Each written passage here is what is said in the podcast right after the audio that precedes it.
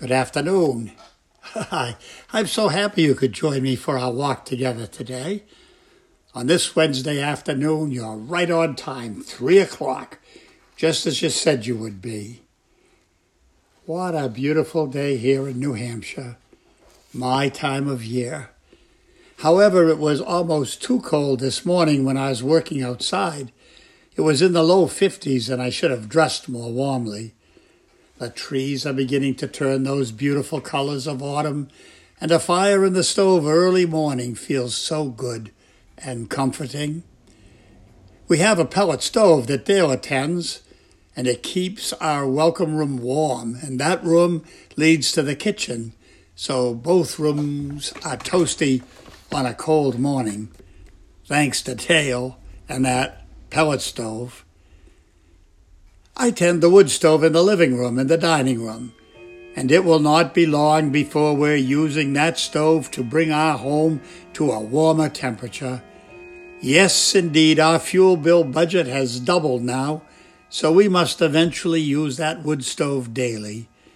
We will shut off some of our home so we may keep warm in the places we live in the most. We like to sleep in a cold bedroom, so that's not a penalty. Oh, and we do have a nice heated blanket. Dale and I are worried about some people in New Hampshire this year, suffering terribly in the winter months. We may have to wear warmer clothing during the day, but we're fortunate that we have warm clothing at all. Now that I've spoken about the cold months ahead, I'd like to ask you who walk with me today if you have talked with or experienced God's presence recently. I do not speak of kneeling and intensely praying. I mean just kind of talking with Jesus during the day and when you go to bed. At this time of my life, I worry sometimes that my wife Dale might think that I'm losing it and that I am talking to myself. shh, shh, don't tell her but sometimes I am talking to myself. And sometimes I believe I hear her talking to herself. But I really do find that our Lord walks with us and guides us each day if we just pay attention. On our walks, I'm sure that I have spoken to you about writing down the times when you know that God has been with you listening to you, and helping you at moments that sometimes surprise you. At the beginning of this week, I had an email from the First Baptist Church in Medford, Massachusetts. That was my mother's and father's church, and I often attend their service on a Sunday through our modern technology called Zoom.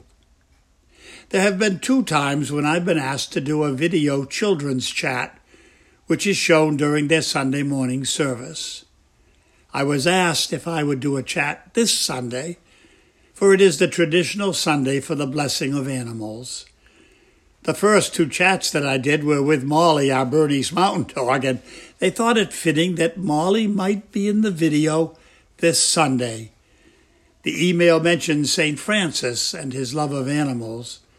So I replied that Molly and I, with the help of Dale, the producer, we would send a video.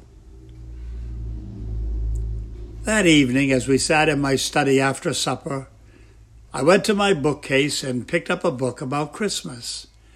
I spoke last week about going through old papers and how those old papers helped me to remember certain memories, and there were a couple of books about Christmas.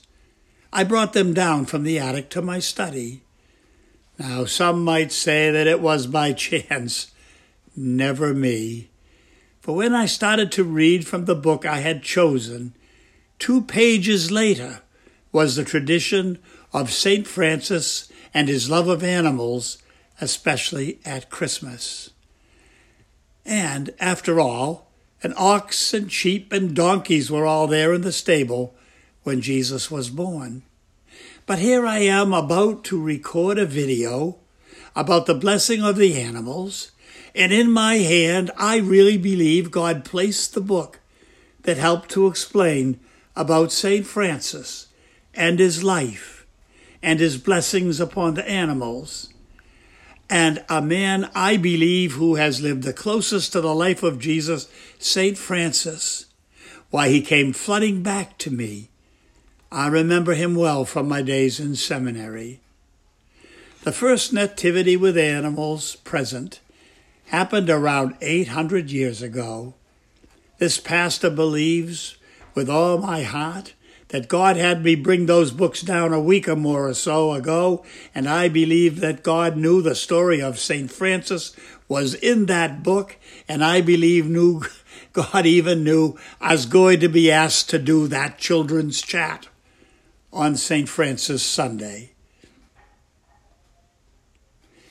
There was one person, when I told him that God saw to it when I had a doctor's appointment, and with the difficulty I can have walking and breathing, that God kept a parking space close for me to the door of the doctor's office. Oh, I do have a handicap sign now, but that does not mean that there's a close parking parking space always available. The man replied to me when I said how I believed that in talking to God, he saw I had a close space to get into the doctor's office. He said, Oh my, that is the parking God. I smiled, but see, think, was thinking inside, no, that's the love Jesus taught us about God the Father, that He's always there to help us. It fills me with wonder that Jesus taught us that God is always ready to walk with us. All we have to do is put out our hand and reach for His. As we walk today, there are so many in our world who need the presence of God. Our own country this day is being devastated by a hurricane in the south. There is a God reaching out to those who are suffering in that storm, just as He has reached out in history to those who are in need and in desperation.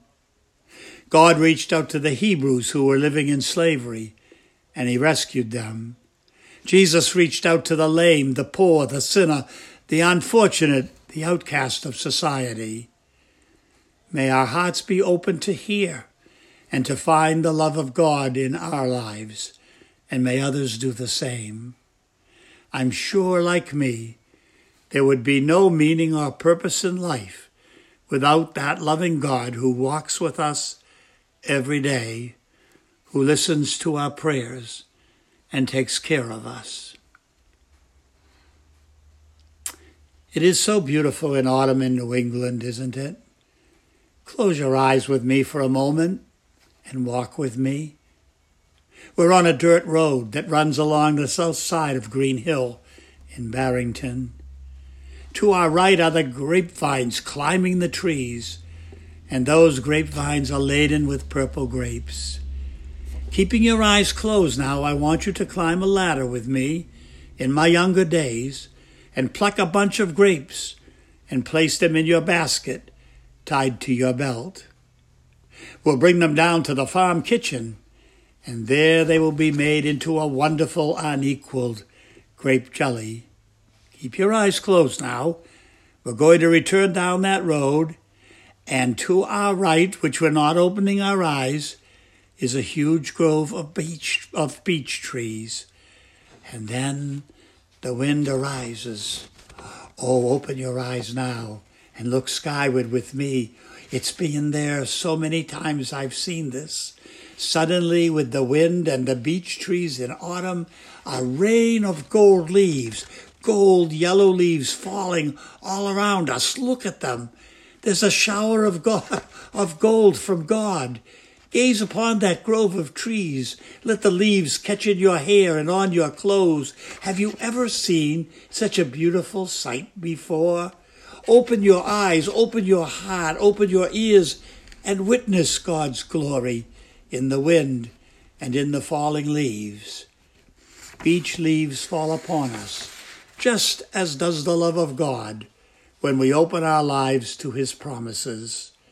Truly, He walks with us every moment. All we have to do is talk to Him and ask Him to be there. The falling beautiful leaves of a beech tree, and you and I walking. For God so loved the world that he gave his only begotten Son, that whomsoever believeth in him should not perish, but have everlasting life. Oh, look up. The love of God falls down us like those golden leaves of a beech tree in autumn. And now, may the Lord watch between me and thee while we're absent one from the other. Amen.